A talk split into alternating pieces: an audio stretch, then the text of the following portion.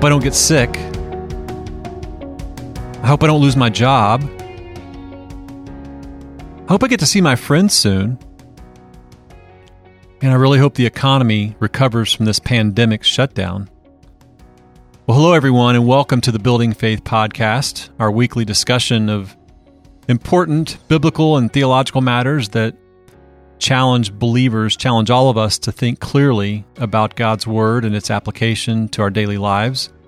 I'm Richard Goff, and of course, I'll be joined by Shane Kohler, teaching pastor at Faith Community Church in Woodstock, Georgia. And today, as you might have already figured out, we're going to begin a series of discussions on the subject of hope.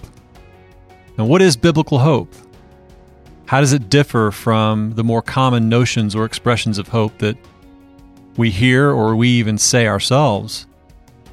Well, we'll get into all of this and a whole lot more in the next few episodes as we look at this important doctrinal issue of hope on the Building Faith podcast.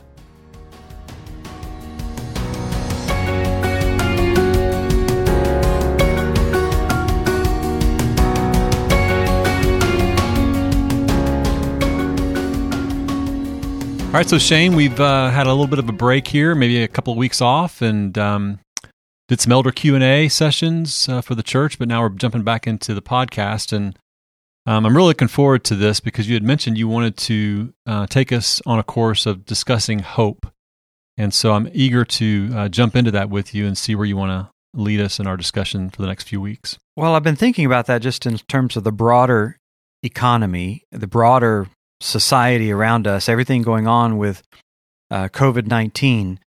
Because uh, if, I think if I think if you could summarize the general atmosphere right now in uh, in life and in in our country, it is uncertainty. Mm-hmm. That would be the one thing that just sort of hangs over everybody. They're just uncertain. They're uncertain about uh, what's safe. They're uncertain about how dangerous you know the environment is. They're uncertain about what their uh, work is going to look like, what their school is going to look like in the next week, in the next month. They're uncertain about their financial, uh, you know, uh, future. There are whole companies that are just uncertain.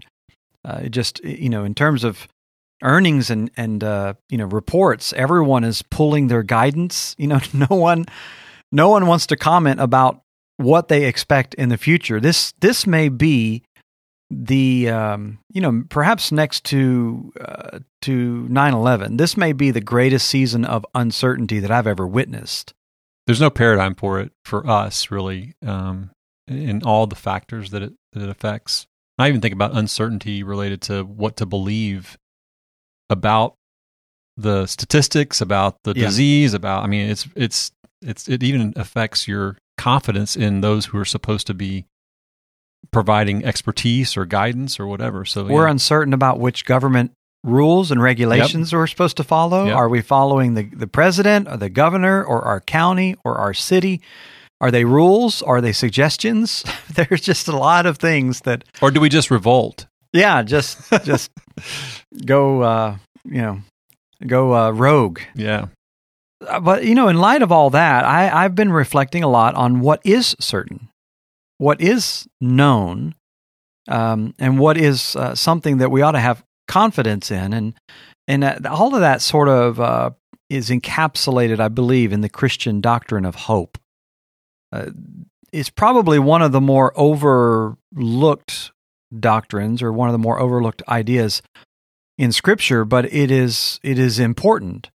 And I think one of the reasons why it may be overlooked or maybe not uh, reflected on enough is because of uh, a disjointedness between our English word hope and the uh, the original meaning of the word in the original language. You know, we we speak about hope in terms of sort of wishful thinking. yeah You know, hope is just something that is like a shooting star or a rabbit's foot uh, or a wishbone or something like that. It, it's a it's a it's a coin tossed into a fountain. That's what we think of as hope. Uh, so it you know it's it's little more than a gamble uh, for most people, but in the scripture, it's a much much different thing. yeah Hope is hope is contrasted with all of that uncertainty. Uh, in fact, it is the very definition of certainty. Hope is the confidence, the assurance of certain things, which you know really kind of gets at the heart of this. Hebrews 11:1 probably is the best place to begin to talk about uh, this concept because it it says this faith is being sure of what we hope for and certain of what we do not see. Now that's uh that's almost like contrary to what everything's going on around us right now. No one's sure about anything and everyone is feeling anxious about what they don't know and what they can't see and you know what uh, you know might not be there. They they're uncertain about their health. They're uncertain about their jobs. They're uncertain about their retirement. They're uncertain about their relationships. They're uncertain about uh, you know all kinds of things right now, and and it is gripping a lot of people with anxiety. Now people are beginning to talk about a healthcare, a mental health care crisis that might be a second wave to the uh, the healthcare crisis of coronavirus. That's really a, that's really a, a an incredible insight um, into an under, a biblical understanding of hope. It's contradictory. It's not just different than the sort of the more trivial worldly views of hope that we can kind of embrace it's totally contradictory to it because it, it's it's settled into assurances of things as opposed to uncertainty but i'm hoping i'm hoping it works out. Yeah. It's a totally contradictory concept. And it's hope in the the word of god. It's hope in the things that god says or the hope we might say in the promises of god. Even when the fulfillment of those promises are still unseen. Yeah. As Romans 8 says, hope that is seen is not hope at all. So it's not hope if you see it.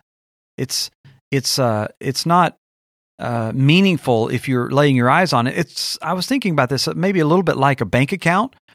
If you know that you deposited a million dollars there into your bank account, you may not be there at the branch physically looking at it and laying your eyes on it, but you're confident. You go out to the store and uh, and you make a purchase. You're confident that you can back up that purchase because you're confident that money's in there, even though you don't physically have your eyes on it at, at that moment. Well, God has banked all these promises for us. He's banked all of these riches for us. And so we have this incredible, incredible hope. And I've, I've been trying to think of you know, uh, the scripture, you know, uh, is translated various ways in in Hebrews 11, especially. Uh, it's the assurance of things hoped for, the confidence of things not seen. So, so when we speak about Christian hope, we're really talking about assurance. We're talking about confidence. But even those words, I think, sometimes are a little bit vague uh, I just, I personally have just sort of settled on the word optimism. Hmm. I'm just incredibly optimistic in spite of whatever circumstances are going on because of God, hmm. because of what He's done. So I can look at, you know, whatever kind of loss might be there, uh, whatever kind of trial might be there, whatever kind of headwind and obstacle might be there, and I can uh, be realistic about the pain that it's going to cause me. But I'm also looking beyond that, and I'm looking toward the promises of God, which give me an optimism because I know He's going to work through those things. When you told me that uh, you wanted to start focusing on this discussion on hope, I uh, started kind of poking around and looking for different things that might um, be able to contribute to the discussion a little bit, in addition to the things that you had already sent me. And I found this this uh, C.S. Lewis quote obviously this you know brilliant man of words, but um, just just listen to this because I think it ties well into what you're talking about about this optimism. Uh, he says this. I think this is pulled from uh, Mere Christianity. Uh, it says hope means a continual looking forward to the eternal world. It does not mean that we are to leave the present world as it is. And then this to me is really insightful. He says if you read history, you will find that Christians who did the most for the present world were just those who thought most of the next. it is since Christians have largely ceased to think of the other world that they have become so ineffective in this.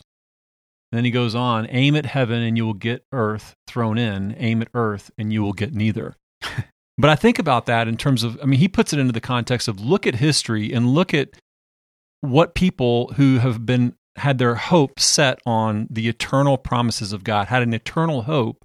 And those are the ones that are most useful, most fruitful, most, most effective in this life. And it's a counterintuitive kind of idea, but it's a truth. Well, it works in positive and negative ways. So when you when you are setting your mind on the things of this world, it could be you're just looking for the treasures of this world. You're looking for the comforts of this world. You're looking for achievements in this world. Or it could be you're focused on the trials of this world. You're focused on the hardships of this world. You're focused on, you know, whatever the suffering is that you're going through right now.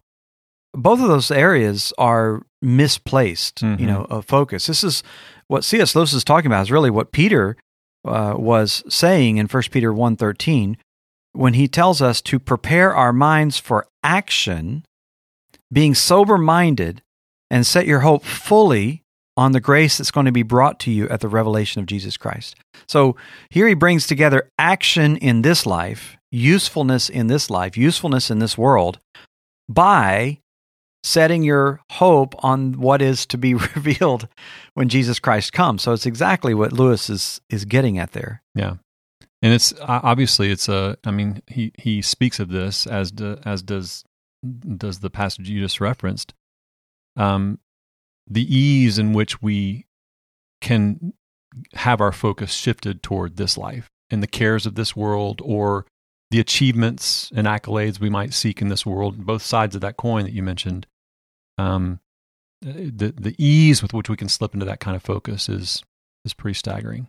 Yeah, we you know we're, we're we even if we're about to run through a fire, uh, we know there's a pool on the other side to which we will immediately dive into, be doused and be relieved, and all those other things. So whatever the whatever the uh, immediate trials and difficulties are, whether they come from the circumstances of a pandemic or you know a um, a lost uh, loved one, even uh, as tragic and painful as that is, um, whether they come from from uh, you know uh, employment difficulties, relationship difficulties, health difficulties, if our minds are not focused on this world but looking at the next, then it just gives us an incredible amount of optimism that we can we can as they say smile at the future. We can look at the future and know, you know, I just had an incredible incredibly hard thing I went through, but that's not the end. The end is actually glorious the end is actually good. Yeah, that that was a that was a a momentary um, uh, defeat or a momentary setback, but the end is still glorious. Nothing changes that. This is this is what Romans says that believers can be confident because in Romans five it says hope does not disappoint. It doesn't disappoint. So it's incredible. It's it, it, it's it fills us with optimism. You know, it's interesting. I was thinking about this um, as you were referencing that passage um, and thinking about my own statement about how easy it is to slip into to this um, sense of well the absence of hope really. Um, I, I've even found myself becoming somewhat cynical in in my efforts to try to even even for the church and for you know helping us think through and plan and having these discussions about what our next steps are as a congregation you know that's required this reading and trying to understand what what's going on and what the next step is and what are the governor's remarks and stipulations mean all figuring all these things but i've become i find myself becoming cynical and almost maybe in some mild sense a little bit hopeless mm. because i'm i'm so focused on trying to get an answer that i can you know be assured of from these sources that can never provide that. They they can never provide what I'm actually reaching toward. And if I settle there for too long, I, I become cynical. I become detached. I become sort of uncaring and and it's it I've I've I've felt that a little bit even trying to plan for things for the church and and think about things for the church. Well, and that's the necessary tension sometimes that we live in. We we are sort of mired in the uh uh what would you call it? The, we're, we're mired in the fallenness. We're mired in the corruption. We're mired in the inefficiency of this world. Yeah. Uh, the scripture speaks about God subjected the world, Romans 8 says, he subjected to the world to futility. But it's interesting. He says he subjected the world to futility in hope. Hmm. In other words, when you're in the midst of all that and you're feeling the tension and the tightness of all that and the frustration of all that, it's actually supposed to be a witness to you that this is not the way things are supposed to be. You're supposed to actually step back for a moment and reflect and think, wow, won't it be nice when I get to heaven or when the kingdom comes and uh, and those things are not like that anymore. Yeah. We'll we'll be living under the reign of Christ and everything will work efficiently. Uh, that that's the way that we ought to be uh, filling our minds with this hope, uh, even in those times. You hear a lot of people right now talking about. Um, well, I guess maybe I'll, I'll put it to you that I'll put it to you in the form of a question. Maybe see if I can stump the teacher. Probably pretty easy. no. Um, how how would you how would you sort of answer the question? What I mean, you've already answered it in in some ways, but how is this different? How is biblical hope different or distinguished in its most practical elements from just positive thinking or having a, a positive outlook? It's a good question. It's a very good question. Um, I would say uh, in two ways. First of all, it's grounded in the promises of God. Yeah. It, it's grounded in what God's word says. Whereas positive thinking is grounded in your own, um, uh, you know, your own impulses, your own personal desires, those desires that you tap into from within. You know, if you're thinking about uh, the his, what's historically known as the New Thought movement, uh, those things, uh, you know, are they're specifically born out of ideas of tapping into your personal desire for immediate health and wealth and Yeah. those kinds of things. God's uh, God's word does not promise you a lack of suffering in this world. The hope, in fact, um, uh, just to quote the Apostle Paul in 1 Corinthians 15, if we have hope in this life only, then we are of all men most miserable. Yeah. So that's the key difference is positive thinking or new, or the new thought movement. They are uh, that that is all grounded in the here and now. It's all about the immediacy. It's all about you know whatever you know you can achieve in the moment. And certainly God is active in our lives right now and blessing us in many many ways.